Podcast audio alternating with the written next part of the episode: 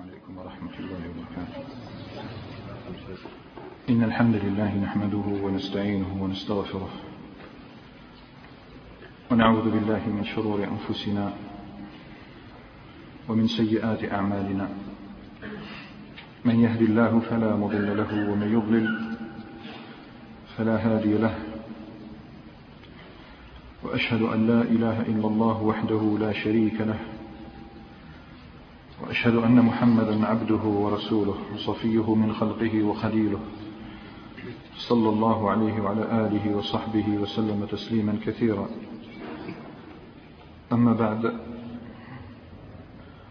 فقد رأينا في مجلسنا الأخير بعض أهم الأحداث التي حدثت في أواخر العام التاسع من حياة رسول الله عليه الصلاة والسلام.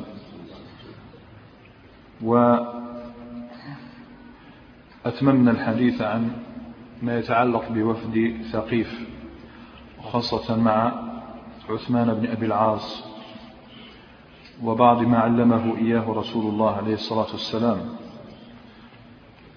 ثم أرسل النبي عليه الصلاة والسلام إلى تلك الأرض التي بدأت تميل إلى الإسلام ميلا عظيما ألا وهي اليمن.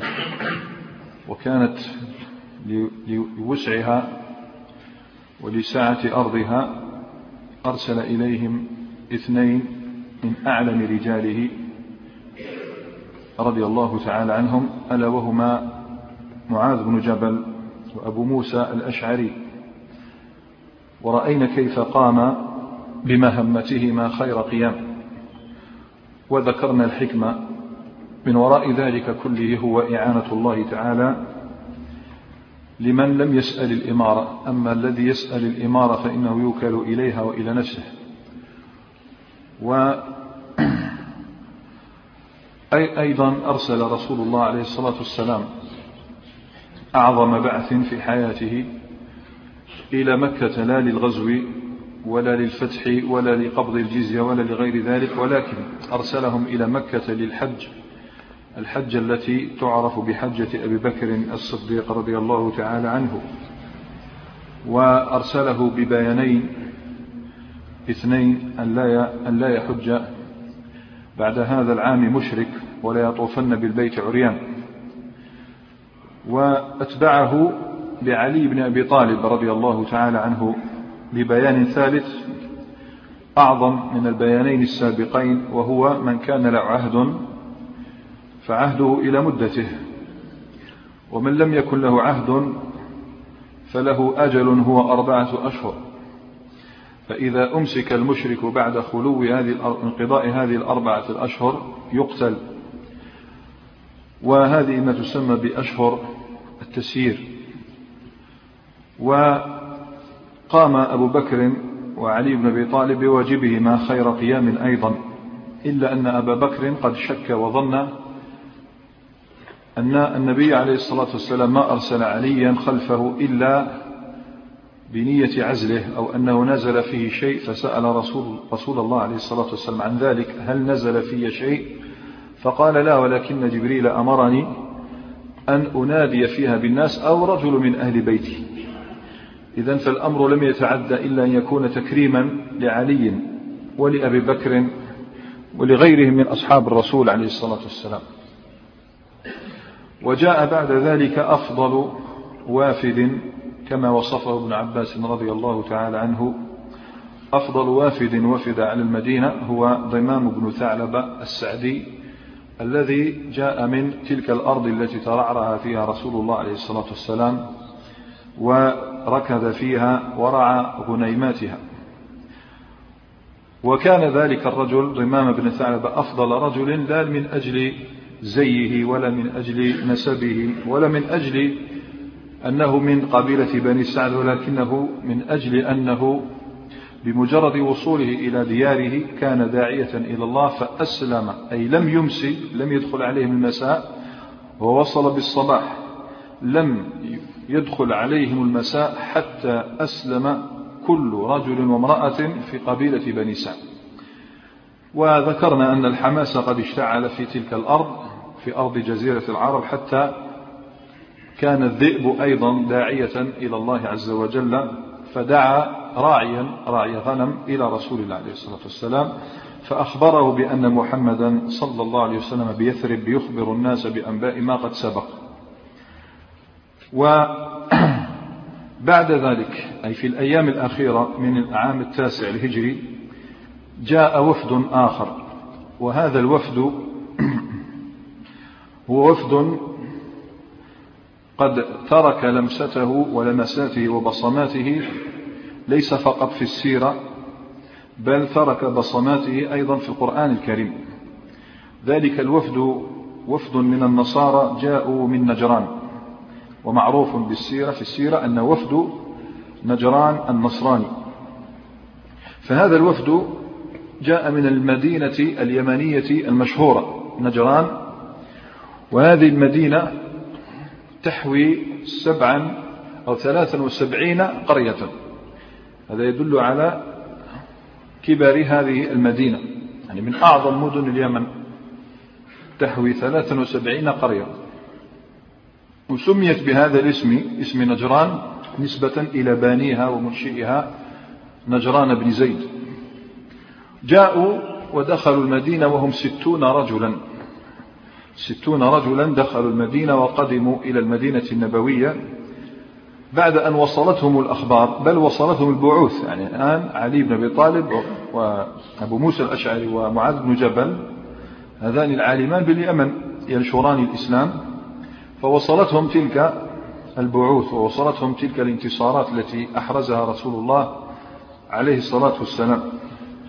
وكانوا في بلادهم طالما من قبل كانوا طالما يبثون الشبهات. كانوا يبثون الشبهات على المسلمين ويلقونها وذلك بالتنقيب عن أي خطأ ربما وجدوه في القرآن الكريم أو في أخبار النبي عليه الصلاة والسلام. هؤلاء ما يصدق فيهم المثل إنهم يصطادون في الماء العكر يبحثون فقط في إن كان هناك خطأ. ولكن القرآن كله حق.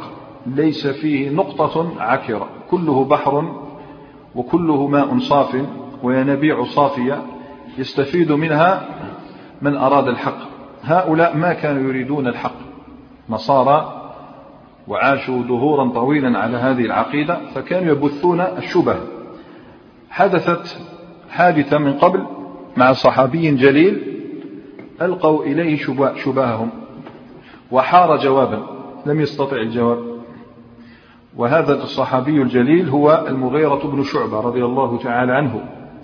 فلم يستطع أن يجيب عن تساؤلاتهم رغم ذكائه ورغم دهائه. الصحابي ذكي وصاحب دهاء. روى مسلم عن المغيرة بن شعبة رضي الله تعالى عنه قال لما قدمت نجران أي كان قد ذهب إلى نجران سألوني فقالوا إنكم تقرؤون يا أخت هارون. يعني أنتم تقرؤون في القرآن يا أخت هارون. وموسى قبل عيسى بكذا وكذا. طبعا داروا له شبهة. كيف يعني بين موسى وعيسى مفاوز. فكيف يقال يا أخت هارون؟ قال فلما قدمت رسول الله عليه الصلاة والسلام سألته عن ذلك. فقال عليه الصلاة والسلام إنهم كانوا يسمون بأنبياء بأسماء أنبيائهم والصالحين قبلهم. يعني يا أخت هارون ليس المقصود بهارون هو هذا هارون النبي. ولكن هارون هذا رجل عابد صالح ربما كان النبي لكن كانوا هذا هارون رجل صالح وكان بنو إسرائيل يسمون بأسماء أنبيائهم. ويسمون بأسماء الصالحين منهم كما يحدث لدى المسلمين. نسمي بأسماء الأنبياء ونسمي بأسماء الصحابة نسمي بأسماء التابعين نسمي بأسماء الصالحين. فكان عمران والد موسى عليه السلام رجلا صالحا وعرف بالصلاح موسى بن عمران. وكان عمران من نسل يعقوب بن إسحاق بن إبراهيم عليه السلام جميعا. وليس هو عمران موسى بن عمران ليس عمران هذا هو المذكور في القرآن آل عمران. وإنما عمران الذي في سورة آل عمران هذا والد مريم. والد مريم حيث كان قد سمي باسم عمران إما عمران والد موسى الصالح أو رجل آخر صالح. المهم توافقت الأسماء. عمران والد موسى رجل صالح. عمران والد مريم رجل صالح. إذا يتسمى بنو إسرائيل بأسماء الصالحين منهم فتوافقت الأسماء. فظن أهل الكتاب من نصارى نجران إذ سمى الله عز وجل أبا مريم عمران وموسى هو ابن عمران ظن إذا أن مريم أخت موسى وهي أخت هارون وبينهما 1500 سنة. بينهما 1500 سنة باتفاق. وازداد الأمر لبسا عليهم بل حتى بعض المسلمين يلبس عليهم الأمر. عندما نادى اليهود مريم قالوا يا أخت هارون ما كان أبوك امرأ سوء وما كانت أمك بغية. نلاحظ موسى ابن عمران مريم بنت عمران يا أخت هارون إذا مريم أخت موسى وأخت هارون. ظنوا هذا وظنوا وفرحوا بهذا الخطأ في زعمهم. يعني بين موسى ومريم وعيسى 1500 سنة. ظنوا هذا الخطأ ظنوا أن هذا الأمر خطأ ففرحوا بما أوتوا من الجهل. فسارعوا يتهمون القرآن بأن فيه خطأ. والجواب كفاناه النبي عليه الصلاة والسلام. قال إنهم كانوا يتسمون بأسماء أنبيائهم وأسماء الصالحين منهم. فليس عمران والد مريم هو عمران والد موسى. إنما تسمى باسم رجل صالح اسمه عمران وهارون. إما أن آه، هارون المقصود يا أخت هارون. إما أن هارون هو النبي المعروف والناس تقول يا أخت, يا أخت هارون أي في الزهد؟ كما أنت تشبه الإنسان بإنسان آخر تقول يا أخا مثلا يا أخا فلان. هذا أسلوب معروف. وإما أن يكون هارون ليس النبي إنما هو رجل صالح. يا أخت هارون أي يا أخته في الزهد يا أخته في العبادة. وليس المقصود أنه أنها أخته في النسل وفي النسب. كما سمى الرسول عليه الصلاة والسلام ابنه إبراهيم. سماه على كما رأينا الحديث سماه على أبيه إبراهيم. هكذا قال عليه الصلاة والسلام. سماه باسم أبيه إبراهيم. فهذه سنة معروفة أن الناس يسمون بأسماء الأنبياء. تلاحظ إذن هؤلاء يلقون شباههم وهم باليمن.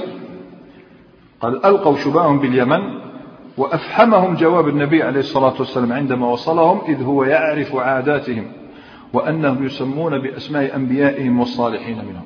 يعرف كل شيء عنهم رسول الله عليه الصلاة والسلام. الآن لعل سكوت المغيرة بن شعبة وأنه لم يستطع جوابا هذا شجعهم وجرأهم على وغرهم بالتفوق وأرادوا أن يبحثوا عن مزيد من الشبهات لكن هذه المرة لن يرسلوها من اليمن ولكن سيفجرون هذه الشهوات. أي شبهات هذه فين؟ في المدينة. سيفجرون هذه الشبهات بمدينة رسول الله عليه الصلاة والسلام معقل الإسلام وعاصمة الإسلام. فجاءوا في ستين رجل. ولقد تصدى لهذا الأمر يعني إلقاء الشبه ثلاثة من رجال من رجالهم الذين يسمون برجال الدين يسمون برجال الدين فدين النصارى معروف يقسم الناس إلى قسمين فقط طبقتين رجال الدين ورجال لا دين. وهذان الصنفان ليس لهما وجود في الإسلام. فالمسلم يساوي رجل دين ليس هناك مسلم وليس برجل دين. وكان اسم هؤلاء الرجال ثلاثة يعني هم كانوا ستين لكن هؤلاء الذين تولوا الأمر من مجامعه أولهم العاقل واسمه عبد المسيح. شوف اسمه تعصبا لدينه. العاقب وهو الذي في يده الإمارة والحكم يعني أمير مدينة نجران وحاكمها. والثاني اسمه السيد واسمه يلقب بالسيد واسمه الأيهم وقيل شرحبيل. والثالث كان عربيا يعيش بين بني بكر واسمه أبو الحارث أبو حارث بن علقمة أبو حارث بن علقمة. كان العاقب هو حاكمهم وزعيمهم وكان السيد هو مستشارهم كما يقال والذي يهتم بالأمور العلمية. وكان هذا الرجل حارث بن علقمة الذي هو من رجال بني بكر ليس له علاقة باليمن إنما ذهب إليها وعاش. هذا كان زعيمهم الديني الأسقف.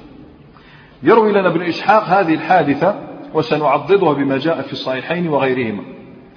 يروي لنا قائلا وقدم على رسول الله عليه الصلاة والسلام وفد نصارى نجران. ستون راكبا فيهم أربعة عشر رجلا من أشرافهم يؤول الأمر إليهم. كان أربعة عشر منهم هم السادة.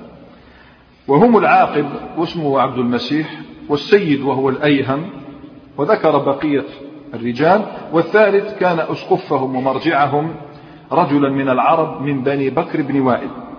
لكنه تنصر يعني هذا كان مشركا أبوه مشرك وأمه مشركة وتنصر فعظمته الروم وملوكها. الناس تعظم مثل الزمان. إذا تنصر شخص وارتد عن الإسلام عظموه وأنزلوه المنزلة الرفيعة. وشرفوه وبنوا له الكنائس وأخدموه لما يعلمونه من صلابته في دينهم. يعني إنسان دخل النصرانية عن جد. وقد كان يعرف أمر رسول الله عليه الصلاة والسلام. كان دارس. كان يعرف أمر رسول الله عليه الصلاة والسلام وصفته وشأنه مما علمه من الكتب المتقدمة. ولكن حمله على الاستمرار في النصرانية ما رآه من الجاه والسؤدد. رأى سؤدد يعني ناس رفعوا إلى فوق. فيستحيل أن يترك الجاه والسؤدد ويتبع فيصير من من أحد الناس. فجلسوا إلى رسول الله عليه الصلاة والسلام فعرض عليهم رسول الله عليه الصلاة والسلام ما يعرض على أهل الكتاب فخيرهم بين الإسلام أو الجزية. تبقون كفارا من أهل الكتاب لكن تدفعون الجزية أو الحرب. خيار من هذه الثلاثة. ولكن الناس كانوا يبحثون ما أجابوا مباشرة. كانوا يبحثون قلنا جاءوا بنية إلقاء الشبه ما اكتفوا بأن يلقوها من بعيد بل جاءوا يلقونها في عقر ديار الإسلام. فطلبوا مناظرة من رسول الله عليه الصلاة والسلام أنهم يسألونه عن أشياء. وابتدأت المناظرة مناظرة رسول الله عليه الصلاة والسلام مع وفد نصارى نجران. ولم يكن لهم حجة. إلا ما يردده كل نصراني عامي. شيء ليس عليه آثارة من علم. فقالوا يعني حججهم في قولهم إن الله هو المسيح ابن مريم تعالى الله عن ذلك علوا كبيرا. ما هي حجتكم في ذلك؟ على اختلاف طوائفكم فمنهم من قال إن الله تعالى عن ذلك. حل في عيسى؟ إذا فعيسى هو الله. ومنهم من قال إن لا عيسى هو ابن الله. ومنهم من قال لا الله ثالث ثلاثة عيسى ثالث ثلاثة الله وعيسى والإبن وروح القدس. على اختلاف المدارس المعروفة إلى غاية أيامنا هذه. فما هي حجتكم على تعظيم عيسى عليه السلام إلى هذا الحد الذي أنزلتموه؟ فيه وهو الألوهية أو أنه ابن إله. فاحتجوا بأنه خلق من غير أب. خلق من غير أب. شيء رهيب وشيء غريب وشيء عجيب. واستنكروا قول القرآن وقول النبي عليه الصلاة والسلام إنه عبد الله ورسوله وكلمته إلى مريم وكلمته ألقاها إلى مريم وروح منه. هذا استعظموه واستنكروه. كيف لكم أن تقولوا ذلك؟ أرنا بهذا اللفظ. أرنا عبدا خلق من غير أب. فهنا حجة. خلق يعني وجد من غير أب. زد ثانيا تكلم في المهد. ثالثا أنه كان يحيي الموتى ويبرئ الأكمه والأبرص والأسقام. رابعا أنه يخبر بالغيوب أشياء غيبية يخبر بها فتحدث. زد خامسا يخلق من الطين كهيئة الطير يقدر يحكم الطين يقدره يرسمه مثل الطين فينفخ فيه فيكون طيرا. طبعا ما يقولش بإذن الله. طبعا هناك الرسول عليه الصلاة والسلام جالس معهم وإذا بالوحي ينزل عليه الصلاة والسلام. ينزل عليه. ما الذي نزل في تلك الآونة؟ نزلت الزهراء. لاحظ دائما هذه السور تسمى بالزهراء عندما تفحم إحدى الطائفتين. البقرة سميت بالزهراء لأنها أفحمت اليهود. وآل عمران سميت بالزهراء لأنها أفحمت النصارى. وبدأت تعرش حنزل بضع وثمانون سورة. ستة وثمانين آه بضع وثمانون آية. ست وثمانون آية كاملة نزلت على رسول الله عليه الصلاة والسلام كالشهب تزيل الظلام الذي يعيشه النصارى. فنزلت هذه الآيات من سورة آل عمران.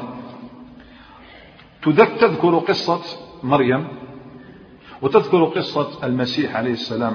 ولكن لاحظ كيف افتتحت.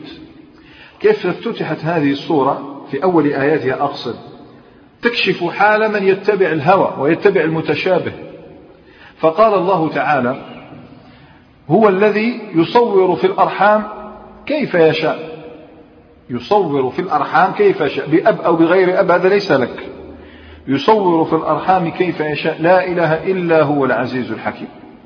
بعدين التفت إليهم هو الذي أنزل عليك الكتاب. منه آيات محكمات. لن تستطيع أن تفهم منها شيء آخر. هن أم الكتاب أي هن مرجع الكتاب. الأم قلنا دائما المرجع منه أم القرى. مرجع القرى أم الرأس. تجمع كل الدماغ. هذه تسمى أم الرأس. فمنه الإمام يجتمع الناس إليه وهو مرجعهم هن أم الكتاب. هذه الآيات هن أم الكتاب. يعني ارجعوا ليها. إذا أشكل عليكم شيء ارجعوا لهذه. الآيات التي لا تفهم منها إلا شيء آخر. مثلا خلقنا. ما الذي يفهم منها؟ الجاهل. أما العربي يفهم خلقنا. هو يتكلم. أحيانا بنون العظمة. الله أولى بالتعظيم منا. فإذا أشكل عليك خلقنا فاذهب إلى قل هو الله أحد. اذهب إلى قول عز وجل وقال الله لا تتخذوا إلهين اثنين إنما إلهكم إله واحد. فلماذا تتمسك بالمتشابه؟ لماذا لا ترجع إلى المحكم؟ هو الذي أنزل عليك الكتاب منه آيات محكمات لا تحتمل إلا معنى واحد. هن أم الكتاب فارجعوا إليها. وأخر متشابهات أي تفهم منها شيء من؟ لكن بسبب, بسبب الخلفية بسبب الجهل قد يفهم إنسان شيئا آخر. وأخر متشابهات بدأ يقسم فأما الذين في قلوبهم زيغ مرض ميل عن الحق فيتبعون ما تشابه منه ابتغاء الفتنة وابتغاء تأويله. كاين الناس هكذا يتبعون المتشابه فقط. يقرأ القرآن لا ليفهمه لا ليعمل به لا ليعلمه ولكن ليجد تلك الآيات المتشابهات. إنكم وما تعبدون من دون الله حصب جهنم أنتم لها واردون. إنكم وما تعبدون من دون الله حصب جهنم أنتم لها واردون. شحال من مرة تسمع هذه الآية؟ فتبكي خشية من الله عز وجل. تحبس هنا لكن أصحاب المرض القلوب المريضة ما الذي يفهم؟ إنكم وما تعبدون من دون الله حصب جهنم. يعني ليعبد والمعبود في جهنم. إذا أمسكناه. ذهبوا إلى رسول الله عليه الصلاة والسلام بعض المشركين. فقالوا إذا هناك من عبد الملائكة. إذا فالملائكة في النار. هناك من عبد المسيح. إذا فالمسيح في النار. فهمت؟ ثم نزل قول عز وجل إن الذين سبقت لهم منا الحسنى أولئك عنها مبعدون. أين هذا من ذاك؟ تلاحظ المتشابه أنت الذي تذهب إلى المتشابه أما هو لا الآية واضحة. فأما الذين وأما الذين في قلوبهم زيغ مرض فيتبعون ما تشابه منه ابتغاء الفتنة وابتغاء تأويله. قرأ رسول الله عليه الصلاة والسلام هذه الآية. كما جاء في صحيح البخاري ومسلم عن عائشة قالت تلا رسول الله عليه الصلاة والسلام هذه الآيات ثم قال إذا رأيت الذين يتبعون ما تشابه منه فأولئك الذين سمى الله فاحذروهم فأولئك الذين سمى الله فاحذروهم الإنسان يتبع المتشابه ويترك المحكم. هذه بداية نزلت السورة تبين حالهم. هؤلاء الذين جاءوك من هذا الصنف فاحذرهم. بدأت المناظرة. قولكم إنه خلق من غير أب. هو الذي استدعى أن يكون إله. نحن نتحدث بلسان القرآن بلسان تفسير القرآن بلسان النبي عليه الصلاة والسلام. يقول لهم فلو كان فلو كان الاحتجاج بهذا صحيحا لكان الأولى أن تقولوا بألوهية, بألوهية آدم لأن آدم خلق من غير أب ولا أم. من هو الأعظم؟ من هو الأغرب؟ من هو الأعجب؟ لو سألت أي نصراني من أين خلق آدم؟ من غير أب ولا أم. إذا فهو أولى بالألوهية إن اتبعنا استدلالكم واحتجاجكم. فمراتب الخلق أربع. منهم من يخلقهم الله عز وجل من ذكر وأنثى وهؤلاء أغلب الخلق. من ذكر وأنثى دي سنة الله العادية. هناك من يخلقهم الله عز وجل من غير أب كعيسى بن مريم عليه السلام. وهناك من يخلقهم الله عز وجل من غير أم كحواء خرجت من ضلع. وهناك يعني كاش سبب غير ذكر. هوش قصدي. كاش سبب غير ذكر واحد. وهناك من يخلقه الله عز وجل من غير أب ولا أم من غير ذكر ولا أنثى من غير شيء كن فيكون. وهو آدم. إذا فمراتب الخلق أربع. غاية ما في الأمر أن أرى أن الله عز وجل أراد أن يرد خاصة خاصة الذي يعرف التاريخ يدرك لماذا الله خلق عيسى على هذا النحو. في وقت قبل مجيء عيسى عليه السلام انتشر مذهب الطبائعيين. مذهب الطبائعيين والدهريين الذين يقولون الذين يقولون في كل زمان هناك حثالة منهم لكن قبل عيسى ظهروا بشدة. الدهريون يقولون ما ي... إنما هي أرحام تدفع وأرض تبلع وما يهلكنا إلا الدهر.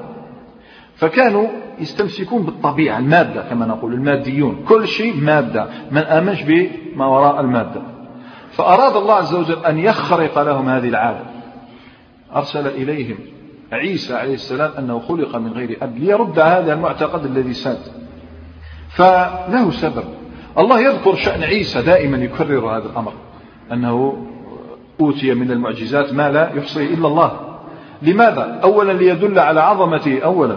قبل كل شيء عندما تقرأ هذه المعجزات التي تظهر على يد عيسى فأنت أول شيء يرد على ذلك هو الله عظمته وقدرته. زد يريد أن يرفع من مكانة عيسى التي أهانها اليهود. اليهود الذين قالوا على مريم بهتانا عظيما وما أنقادوا واستكبروا وجحدوا أن يكون في ولادته آية. يعني ربطوا الأسباب بالمسببات. قال لك مستحيل يولد من غير أب. مع أن بني إسرائيل وخاصة اليهود منهم قد رأوا قد رأوا حدوث أمور كثيرة من غير أسبابها. مثلا سقوا ماء من غير سقوا ماء من غير مطر. يخرج من الحجارة. سقوا أو أعطوا ورزقوا المن المن من غير زرع ولا انتظار. سقوا وأعطوا الصيد أعطوا الطير من غير صيد. ونجوا في البحر من غير فلك. فالمفروض هم أول من يصدق بأن الله عز وجل قادر على كل شيء. فولد وخلق عيسى فأولد مريم عيسى من غير أب. أي شيء في هذا؟ المفروض اليهود يكونوا أول واحد يصدق بمعجزة عيسى عليه السلام لكنه الكبر لكنه الكفر. قال تعالى وهو يخبر عن هذا الذي شرحته الآن لكم من منذ دقائق إن مثل عيسى عند الله كمثل آدم. هذا هو إن مثل عيسى عند الله كمثل آدم خلقه من تراب ثم قال له كن فيكون. هذا هو مثل عيسى. يعني أن الله عز وجل قال كن فيكون. كن في رحم مريم عبدا. كما قال في شأن آدم كن عبدا. وليست ليس بالضرورة أن يكون التشبيه من كل الوجوه. يعني مش بالضرورة يكون عيسى خلق مثل آدم لكن العرب تشبه الشيء بالشيء في بعض الأمور مثل نقول فلان كلامه مثل كلام الأنبياء. في ماذا؟ في الروعة ولا في الوحي؟ في الروعة ليس بوحي. مفهوم؟ فكذلك هنا مثل عيسى كمثل آدم وإلا فخلق آدم أعظم لو كانوا يعلمون. الحق من ربك فلا تكن من الممترين. يثبت الله عز وجل قلب الرسول عليه الصلاة والسلام وقلب أصحابه بهذه الآيات إذا تعد طبعا هنا وفد وفد نجران. خلاص هنا أخذوا درسا ما دام الرسول صلى الله عليه وسلم ضرب لهم الأصل. الأصل هو هذا. قضية مش مسألة المهد ولا يخلق من الطين كهيئة الطير هذه كلها أمور يسلمون بأن تجري على الأنبياء. لكن هو الأصل أنهم خلق من غير أب فبهذه الآية سقط كل ما كانوا يبنونه. ومع ذلك ظلت سورة آل عمران. وظلت صور كثيرة تفضح وترد على النصارى كلامهم في المهد. أعرف الناس بأخبار من سبقهم النصارى. أهل الكتاب. لماذا سموا بأهل الكتاب؟ لهم علم بأخبار من سبق. أدرى الناس بأنه قد تكلم في المهد غير عيسى. تكلم في المهد غير عيسى عليه السلام. فلماذا لماذا نجعل عيسى فقط هو الإله؟ ولو اتبعنا هذا لو اتبعنا هذا الميزان لقلنا إن من تكلم في المهد كجريج كصاحب جريج وكذلك الطفل الذي اتهمت أمه بالزنا والسرقة. أو ذلك الطفل الذي تكلم عن ودافع عن المرأة التي اتهمت بالزنا والسرقة. كان أيضا ينزل منزلة الإله. بل إن الله قد أنطق الطير لسليمان عليه السلام. أنطق الطير مو بس ابن تكلم يعني تكلم ابن آدم عادي يعني. والعجيب أنه يتكلم في هذا الوقت لكن أن يصدر كلام من ابن آدم شيء عادي. لكن الخارقة حدثت في هذا الزمن. تصور طير يتكلم. بالعكس إحنا نقول لهم كنت برك قبل أيام لوجدتم الذئب يتكلم مع ذلك الراعي. ذئب تكلم مع ذلك الراعي ودعاه إلى رسول الله عليه الصلاة والسلام. لو جئتم في العام الأول من الهجرة لرأيتم الجذع يحن لفراق رسول الله عليه الصلاة والسلام. تخيل أنت تسمع خشب يبكي يبكي. يبكي ويحن ويئن لفراق النبي عليه الصلاة والسلام. فكل هذا يجري على الأنبياء الآخرين وعلى الصالحين. أما أنه كان يحيي الموتى فذلك بإذن الله الواحد الأحد. لا بقدرة عيسى الذاتية بل هو بإذن الله وبتوفيق من الله وبقدرة الله. وإذا كان هذا هو الميزان هذا هو الميزان. يعني أي إنسان يحيي الموتى فهو يجاوبهم ابن تيمية رحمه الله تعالى وهو يتحدث عن موسى موسى أولى بذلك. إن جعلنا هذا هو الميزان. موسى يتحدث عن عنه ابن تيمية عندما أظهر الله تعالى على يديه الخارقة العظيمة وهي تحويل العصا إلى حية. يقول في الجواب الصحيح لمن بدل دين المسيح هذه آية أي تحويل العصا إلى حية لم تكن لغيره. تعرفوا أنتم نبي تحولت العصا إلى حية؟ غير موسى عليه السلام لم تكن لغيره وهي أعظم من إحياء الموتى. أعظم من إحياء الموتى. كيف؟ قال فإن الإنسان كانت له كانت فيه حياة فإذا عاش فقد عاد إلى مثل حاله الأول. يعني إذا أحيي عاد إلى مثل حاله الأول. هذه أقصى ما ينبهر له العقل. عاد إلى حالته الأولى. ماشي. والله تعالى قد أحيا غير واحد من الموتى في الدنيا. هذا أمر معروف. أما انقلاب خشبة تصير حيوانا ثم تعود خشبة مرة أخرى بعد أن ابتلعت الحبال والعصي فهذا أعجب من حياة الميت. إلى أي شيء تحولت وإلى أي شيء عادت؟ يعني شيء رهيب ظهر على يد موسى. وأيضا قال فالله عز وجل قد أحيا من الموتى على يد موسى وغيره من, من أنبياء بني إسرائيل أعظم ممن أحياهم عيسى. يعني عيسى كم أحيا من الموتى هل تستطيع أن تذكر؟ عدد محصور. لكن انظر إلى موسى عليه السلام وإذ قلتم يا موسى لن نؤمن لك حتى نرى الله جهرة فأخذتكم الصاعقة وأنتم تنظرون. كم كانوا؟ عدد لا حصر له. ثم بعثناكم من بعد موتكم لعلكم تشكرون. وقال عز وجل فقلنا اضربوه ببعضها أي ببعض البقرة. فقلنا اضربوه ببعضها كذلك يحيي الله الموت ويريكم آياته لعلكم تعقلون وغير ذلك من الآيات. إذا فإحياء الموتى صحيح أنه أمر خارق لكن ليس ميزانا لأن نؤله الشخص من أجله. فموسى قد ثبت له ذلك لماذا لا نجعله إلها؟ وآخرون يسمعون وفد نجران غير يسمع. وأما كونه يبرئ الأكمه والأبرص وسائر الأسقام فهذا أيضا بإذن الله تبارك وتعالى. فإذا كان هذا الميزان عندكم هو الميزان في إثبات الألوهية فما قولكم في موسى؟ دائما نرجع إلى موسى. موسى أولى. قال ابن تيمية دائما فموسى كان يخرج طبعا يدخل يده في جيبه هنا. يخرجها بيضاء من غير سوء من غير برص. بيضاء من غير سوء أي من غير برص. وهذا أعظم من إبراء أثر البرص. الذي فعله المسيح. لماذا؟ فإن البرص مرض معتاد. البرص مرض معتاد. تجي تشوف واحد فيه برص عادي بارس وش فيه فإنما العجب الإبراء منه. يعني البرص داء لا يم... ليس له داء العجب هو الإبراء منه.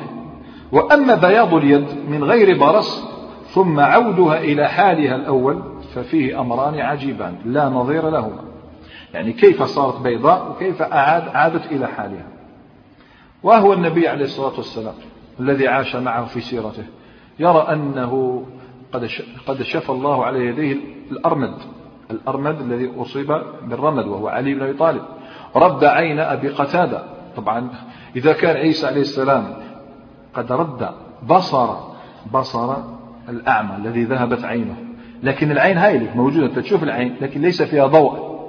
ذهب ضوء العمى. هذا هو العمى هو ذهاب الضوء ضوء العين. هذا أبو قتادة قلعت عينه خلاص عينه طاحت. فحملها رسول الله عليه الصلاة والسلام وردها. وصار قال يبصر بها أحسن من الأولى يعني أحسن من التي بقيت على حالها. هذا هو الميزان. إذا فلنجعل هؤلاء الأنبياء أيضا آلهة. وأبو رافع تذكرون أبو رافع في غزوة أحد. قلنا شهيد يعيش بين ظهراني الرسول صلى الله عليه وسلم. ويموت شهيد. صح مات شهداء أحد. شهداء أحد كي تسردهم على مسامعك تصيب سبعين. صح الحقيقة تصيب 71 علاش؟ 71 هذا راح يموت في خلافة معاوية بن أبي سفيان وهو من شهداء أحد. أبو رافع الذي دخله سهم. دخل سهم فسأل الرسول عليه الصلاة والسلام فخيره النبي عليه الصلاة والسلام أن ينزعها منه فيبرأ أو يتركها له تلك الطرف تاع السهم بقي هنا أو يتركها ويحسب شهيدا عند الله عز وجل من شهداء أحد. فآثر أن يبقى أثر طرف السهم في صدره وكان إذا اغتسل رؤية السهم في لحمه. هذيك فروض يموت هذا فروض يموت لكنه ما مات. فهل نستطيع أن نجعل هذا ميزان لإثبات الألوهية؟ أما إخباره بالغيوب فلا شك أن هذا لا يختلف فيه اثنان. أن من خصائص الأنبياء والمرسلين أن الله يطلعهم على بعض الغيوب. قال عز وجل عالم الغيب فلا يظهر على غيبه أحد إلا من ارتضى من رسول وعيسى رسول. إذا علم الغيب ليس من صفات علم كل الغيب هو من صفات الألوهية لكن علم بعض الغيب ليس من صفات آه، التي تقتضي الألوهية. الرسول يعرف بعض الغيب. ولم تحفظ وقائع عن الأنبياء في العلم بعض الغيب مثل ما حفظت عن رسول الله عليه الصلاة والسلام. يعني شيء رهيب يذهب بالعقول كيف يخبر بأشياء ثم تحدث. يخلق من الطين كهيئة الطير فينفخ فيها فيكون طيرا بإذن الله. فهو بإذن الله. فالله عز وجل هو الذي أتم هذا الأمر على يد عيسى وها هو الطعام. ها هو الطعام يسبح. يسبح في يد رسول الله صلى الله عليه وسلم. تخيل تراك تأكل مع واحد وتسمع سبحان الله سبحان الله. دور له تقول له علاش تسبح. هذا مش يعني الطعام يسبح. تتعجب. الماء ينبع من بين أصابعه. أي إنسان لما يريد أن يتبع الماء يجد ينزل, ينزل من الجبل. الجبل مصدر الماء يمسك الماء فيسير. إيه ماشي. إذا تفجير الحجر لموسى عليه السلام. 12 عين شيء صح خارق للعادة لكن يتصور أن يتدفق من الحجر الماء يمكن. لكن من اليد ينزل ماء هذا شيء رهيب شيء عظيم جدا. فالرسول عليه الصلاة والسلام ظهرت عليه آيات أعظم مما ظهر على غيره. زد الطير تنفخ فيه فيكون طيرا أي الحركة يبدأ يتحرك ويطير ماشي هذا كان يتحرك وعاد إلى حركته. لكن الطعام يسبح. الطعام يسبح. تعالوا فانظروا إلى أيدي الرسول عليه الصلاة والسلام لتسمعوا هذا التسبيح. روى البخاري ومسلم عن جابر بن عبد الله عن عبد الله بن مسعود رضي الله تعالى عنه قال لقد رأيت الماء ينبع من بين أصابع رسول الله عليه الصلاة والسلام ولقد كنا نسمع تسبيح الطعام وهو يؤكل.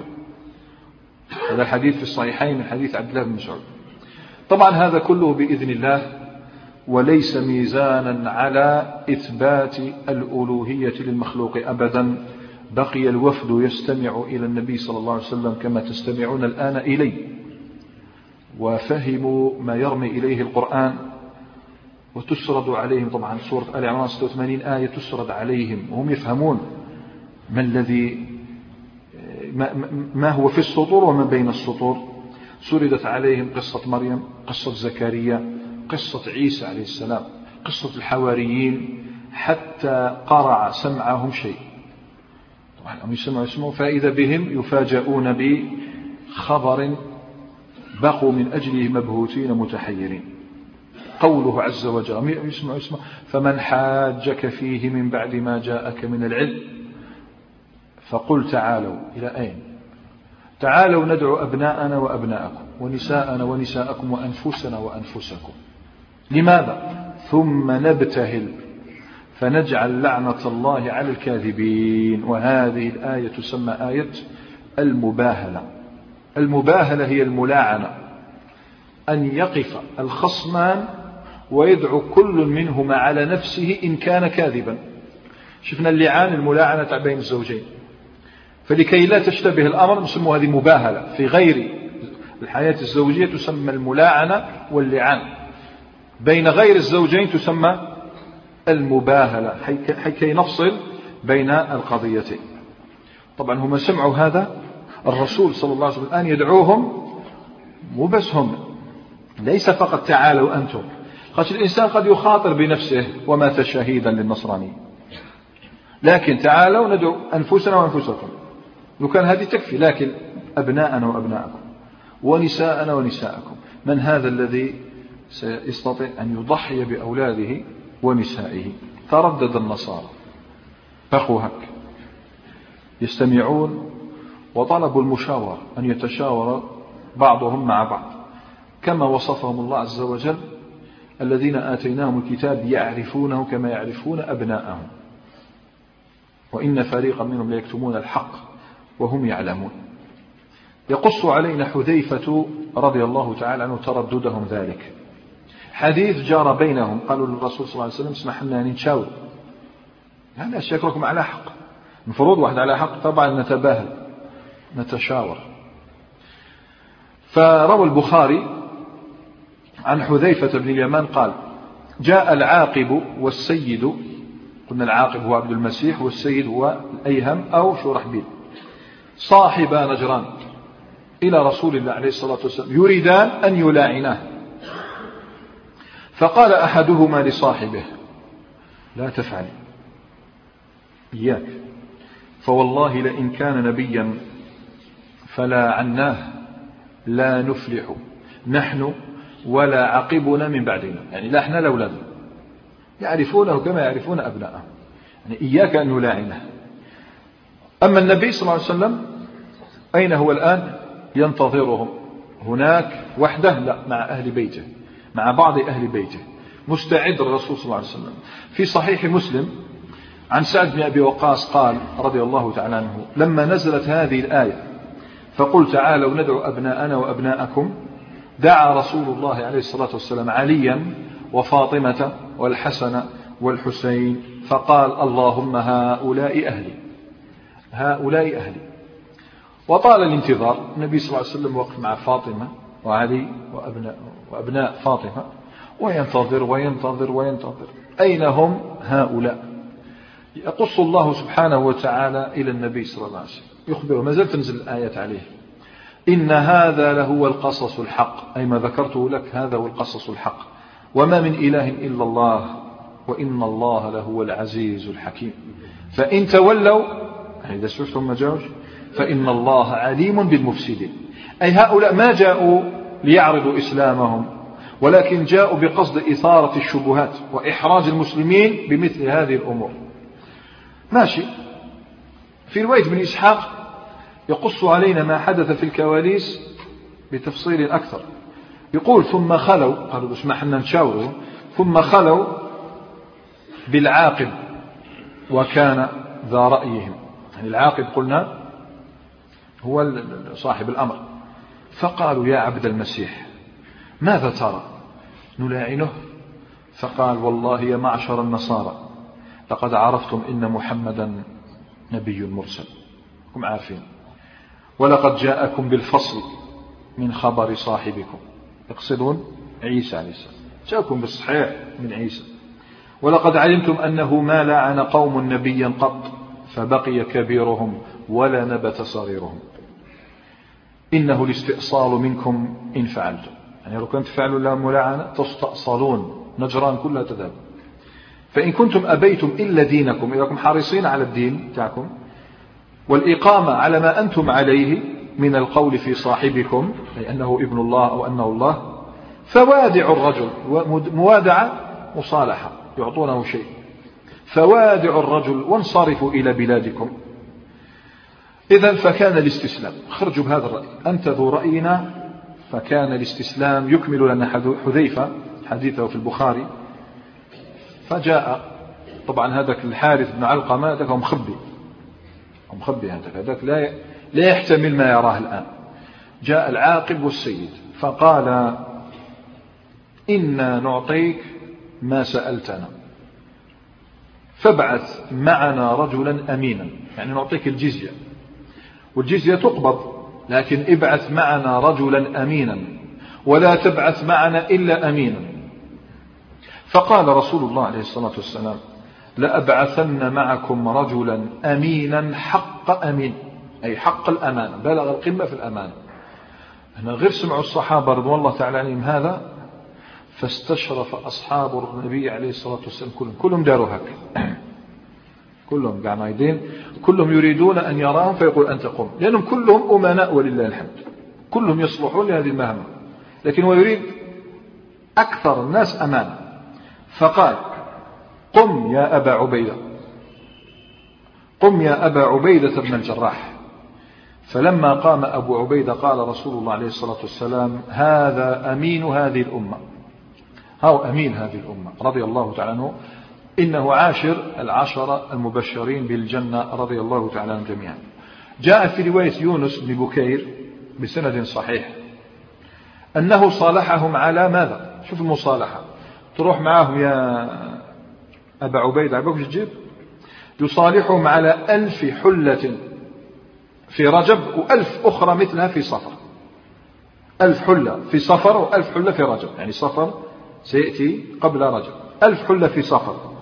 ثم بعد ألف حلة في رجب ثياب الفاخرات قال ومع كل حلة أوقية. الأوقية أربعون درهما. أربعون درهما. وساق الكتاب طبعا يونس بن قرأ ذكر الكتاب الذي صالحهم عليه رسول الله عليه الصلاة والسلام. قلنا هذا يبقى الكتاب يبقى عندهم إلى أن يشاء الله إلا أن يسلم. وذكر ابن سعد رحمه الله في الطبقات أن هذين الرجلين السيد والعاقب عادا إلى رسول الله عليه الصلاة والسلام وأسلم ولله الحمد. يعني السيد والعاقب أسلم واتبع رسول الله عليه الصلاة والسلام. طبعا في قصة نجران هذه من الفوائد ما لا يحصى. ففيها تثبيت المؤمنين بما هم عليه من الحق. أن ديننا قائم على الحق وأروني عالما مسلما أو داعية مسلما انقلب نصرانيا لن تجد. أروني علماء النصرانية انقلبوا إلى الإسلام يتعب ساعدك من الكتاب بما يدل على أن الذين يرتدون عن دين الإسلام متبعين هؤلاء النصارى اللئام لا يتبعون مع القناعة ولكن يتبعونهم من أجل الشهوات. إما مال أو نساء أو غير ذلك. فديننا قائم على الحجة على البرهان. ليس كدين النصارى الذين يقولون نؤمن بهذا لأنه محال. كذلك فيها من الفوائد أن إقرار الكافر واعترافه بنبوة الرسول صلى الله عليه وسلم لا ينفع ما دام لم يصرح بذلك ويتبع تعاليم الإسلام. لأنه يعني أكثر الناس كانوا يصرحون بأن النبي صلى الله عليه وسلم نبي مرسل لكنهم ما صرحوا بذلك وما أعلنوا ذلك. فيها جواز مجادلة أهل الكتاب تعرفوا المناظرة اختلاف السلف في المناظرة هل تجوز أو لا تجوز؟ الصواب أنها جائزة لا شك في ذلك ولا تجادل أهل الكتاب إلا بالتي هي أحسن. لكن لمن كان ذا علم بما يريد أن يناظر الناس عليه؟ وإلا فالأصل أن تكل المناظرة إلى غيرك شوف الدجال النبي صلى الله عليه وسلم قال من سمع به فلينأ عنه يبتعد ما يقولش نجادله ولا انهى انهى ابتعد. قال وقد تجب قال العلماء وقد تجب المناظرة إن كانت المصلحة شديدة. لابد. وفيها أيضا مشروعية المباهلة. المباهلة مع المخالف مع المشرك مع النصراني مع المبتدع أرواح مع المبطل الذي تعرف أنه يريد الباطل. هذا الفعل المباهلة فعلها ابن عباس رضي الله تعالى عنه وأرضاه. فعلها مع يهودي زد فعلها الأوزاعي مع بعض أساطين البدعة وفعلها جماعة من العلماء من أشهرهم ابن تيمية مع الطائفة الرفاعية. ابن تيمية رحمه الله تعالى باهل الطائفة الرفاعية. من كان منكم على اللهم من كان منا على باطل فاقسمه وما استطاعوا أن يباهلوه. ابن حجر ابن حجر ابتلي في زمانه برجل يتعصب للملاحدة. يقول رحمه الله كما في فتح الباري في الجزء الثامن صفحة 90 بعد الخمسة وتسعين. يقول رحمه الله تعالى ومما عرف بالتجربة أن من باهل وكان مبطلا لا تمضي عليه سنة من يوم المباهل ما تجوز عليه عام. ووقع لي ذلك مع شخص كان يتعصب لبعض الملاحدة فلم يقم بعدها غير شهرين شهرين ومات. مباهلة من كان على حق فليباهل. المبطل مع المبطل مش في أمر تافه. تديت لي عشر ألاف ما اديت لك شهرين باهلوا شو المباهلة إنسان في إحقاق الحق وإبطال الباطل. فليدعو المسلم المباهل. إذا رأى المبطلين. وفيها أيضا مصالحة أهل الذمة على ما يراه الحاكم ما يراه الإمام. لذلك أن هذا المال أخذ على وجه الصغار للنصارى فهي لها حكم الجزية وبمثابة الجزية. وفيها منقب ظاهرة لأمين هذه الأمة لأبي عبيدة بن الجراح رضي الله تعالى عنه وأرضاه. ففي الصحيحين عن أنس بن مالك رضي الله تعالى عنه قال قال رسول الله صلى الله عليه وسلم لكل أمة أمين وأمين هذه الأمة أبو عبيدة بن الجراح. أمين هذه الأمة أبو عبيدة بن الجراح. وروى الترمذي أيضا عن أنس بن مالك قال قال رسول الله صلى الله عليه وسلم أرحم أمتي بأمتي أبو بكر وأشدهم في دين الله عمر وأصدقهم حياء عثمان.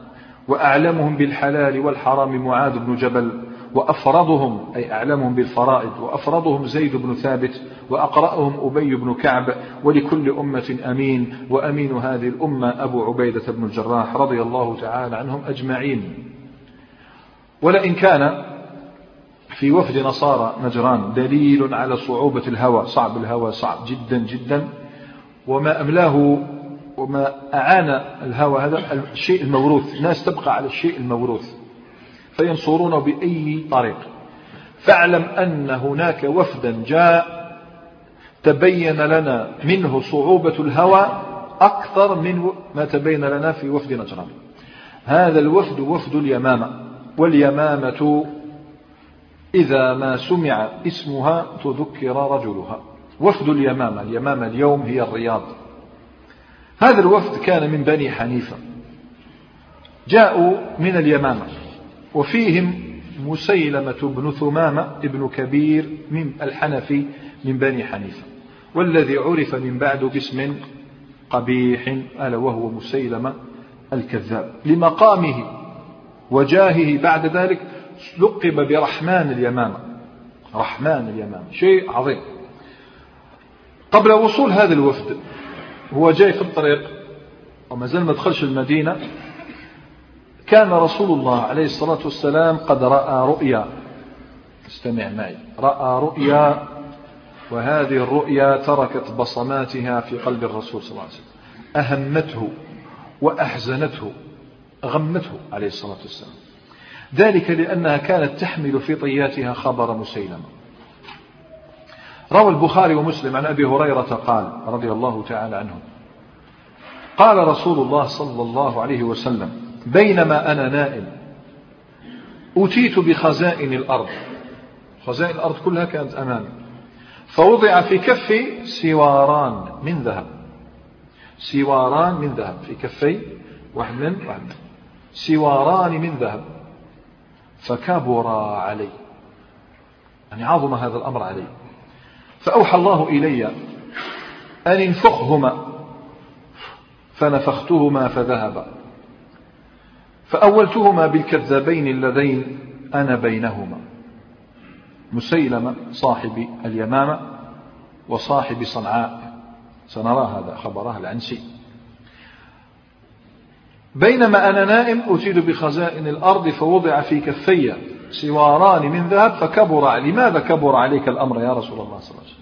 قال القرطبي رحمه الله وإنما عظم عليه ذلك لكون الذهب من حلية النساء ومما حرم على الرجال. ونحن حديث عهد باليوم الذي حرم فيه الذهب على الرجال. يعني, يعني الشيء محرم لبسته في المنام فيه إشكال. مفهوم؟ يعني فيه إشكال محرم. أما لماذا فسرهما بمسيلمة؟ علاش فسرهما بمسيلمة والأسود العنسي؟ فقد جاء في رواية ابن عباس قال فلما نفخهما طارا السواران طارا فوقع أحدهما باليمن والآخر باليمامة إذا هذا جناد يحمل على هذين الرجل. لماذا لو سألتني ما علاقة الذهب بالرؤية؟ يقول القاضي عياض رحمه الله تعالى تأول السوارين ببينك الدجالين العنسي ومسيلمة لأنهما وضع في غير موضعهما لأنهما ليس من حلية من حلية الرجال. إذا فقد وضع في غير موضعهما. وكذلك الكذاب يضع الخبر في غير موضعه. الدجال يضع الخبر في غير موضعه يدعي شيء ليس له. لا لكن لماذا كونهما من ذهب بالذات؟ قلنا يدل على ذلك. وفيه إشارة كما قال إلى أن ملكهما سيذهب. لأن الذهب في هذه الحروف يذهب. زد ويدل على زخرف قولهما لأن الذهب زينة تأخذ بالألباب. إذا فسيفتنان الناس. وما مر بالمسلمين شيء في حياة الرسول صلى الله عليه وسلم في ذلك الزمان شيء أعظم من فتنة العنسي ومسيلمة الكذاب. يعني شيء رهيب. ذهب. يعني يأخذ بالألباب يفتن الناس. وفي ذهابهما بنفخة قال الحافظ فيه إشارة إلى حقارتهما وحقارة أمرهما وأنه لن يدوم وصح. أمر الأسود العنسي صح كانت فتنة لكن زالت. أمر مسيلم الكذاب فتنة عظيمة ولكنها زالت. ها هو الوفد يدخل الآن المدينة النبوية. يدخلوا ونزلوا بمنزل رجل من الأنصار. وكانوا جما غفيرا. كان عددهم كبيرا. بينما هم جلوس وربما كان هذا الحديث الذي سأذكره لك في الطريق كان مسيلم الكذاب يمني نفسه الأماني ويحلم أحلام اليقظة ويتدل هذه الأحلام على سفاهة حلمه. يعني أن الإنسان طائش لا يعرف شيئا عن الدين. ولا عن رسالة الرسالة التي يوحي الله سبحانه وتعالى بها إلى المرسلين. ما يعرف ما الذي قاله وهو جالس؟ روى البخاري عن ابن عباس قال يضحك هذا الرجل ويذكرنا برجل قد رأينا أنه مات بغدك وصار كأغد البعير. غدة كغدة البعير. عامر بن الطفيل. يقول مسيلمة أو ابن عباس يقول قدم مسيلمة الكذاب. على عهد رسول الله عليه الصلاة والسلام فجعل يقول إن جعل لي محمد الأمر من بعده اتبعته. كان يوصي لي بالإنتام مراه النبي مرايا اتبعته. وقدمها معه بشر كثير من قومه. إذا هذا الرجل جاء وهو يمني نفسه بأن يجعل له النبي صلى الله عليه وسلم الأمر من بعده. قال ابن عباس فأقبل رسول الله صلى الله عليه وسلم ومعه ثابت بن قيس بن شماس رضي الله تعالى عنه. وفي يد رسول الله عليه الصلاة والسلام مو سوار قطعة جريد جريد النخل حاكمة في يده حتى وقف على مسيلمة الكذاب وهو في أصحابه. فقال لو سألتني هذه القطعة ما أعطيتكها؟ شوف عدم التنازل. لو سألتني هذه القطعة ما أعطيتكها ولم تعدو أمر الله فيك ولئن أدبرت ليعقرنك الله. وإني لأراك الذي أريت في المنام. وإني لأراك الذي أريت في منام. شوف الكلام تاع الرسول عليه الصلاة والسلام. تسألني هذه هذه هذه ما نعطيها لك. وإن أدبرت يعقرنك الله. خبر سيتحقق بإذن الله. زد. وإني لأراك الذي أريت في منام قال ابن عباس الحديث البخاري فسألت أبا هريرة ما الذي رآه في المنام؟ فقال قال لنا رسول الله عليه الصلاة والسلام بينما أنا نائم رأيت في يدي سوارين من ذهب فأهمني شأنهما. فأوحي إلي في المنام أن انفخهما, انفخهما فنفختهما. فطارا فأولتهما كذابين يخرجان. كذابين يخرجان. كان أحدهما العنسي قال ابن عباس كان أحدهما العنسي والآخر مسيلمة الكذاب صاحب اليمامة وعاد الوفد وفد اليمامة من حيث أتى.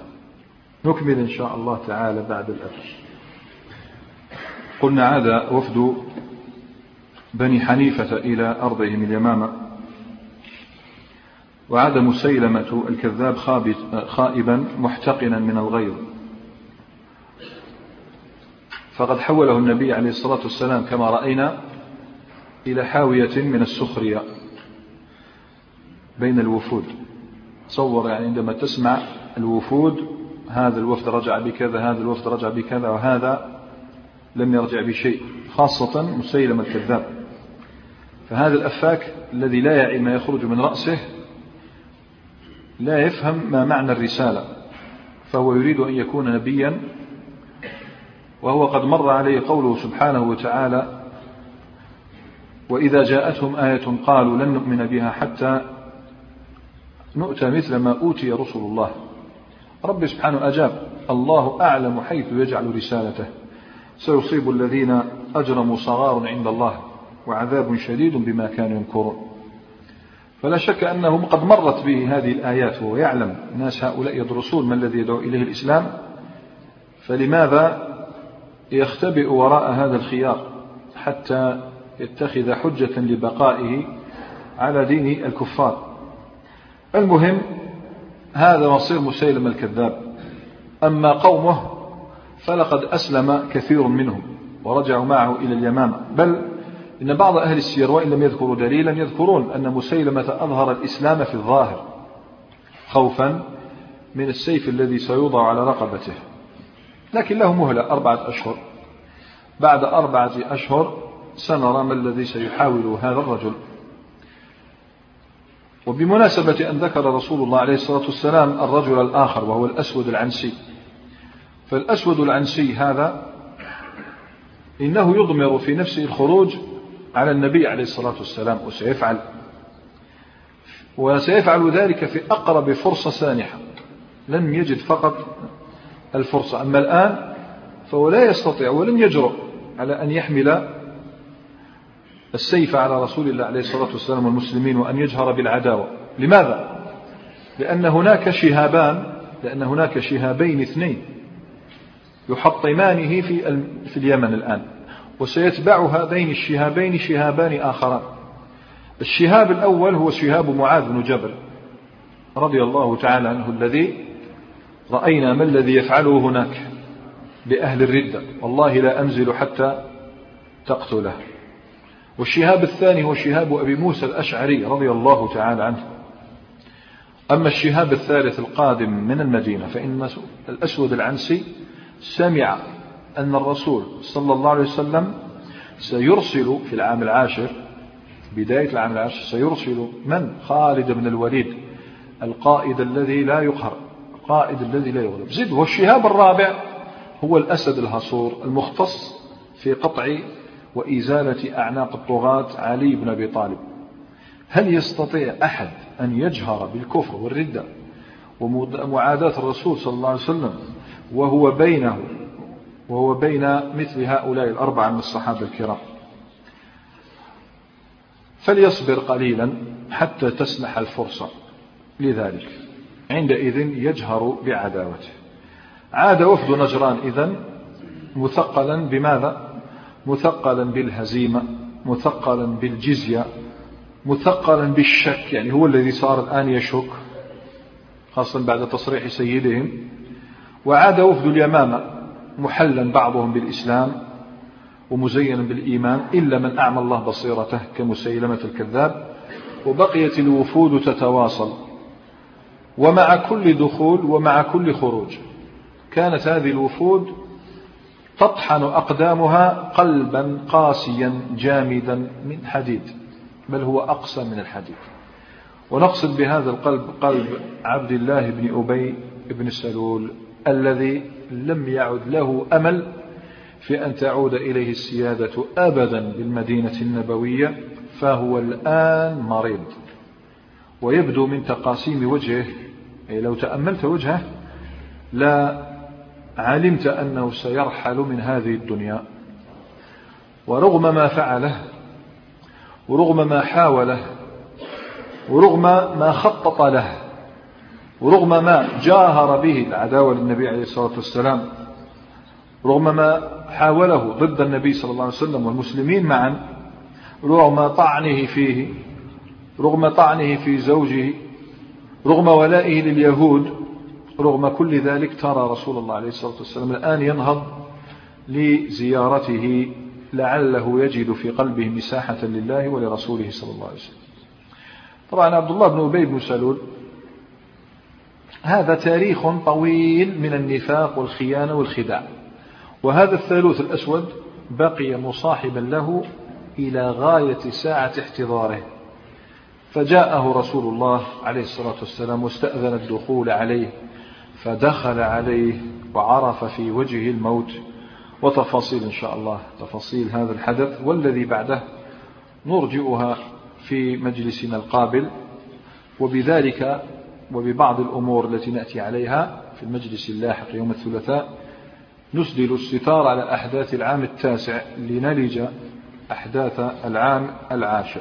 سبحانك اللهم وبحمدك أشهد أن لا إله إلا أنت أستغفرك وأتوب إليك.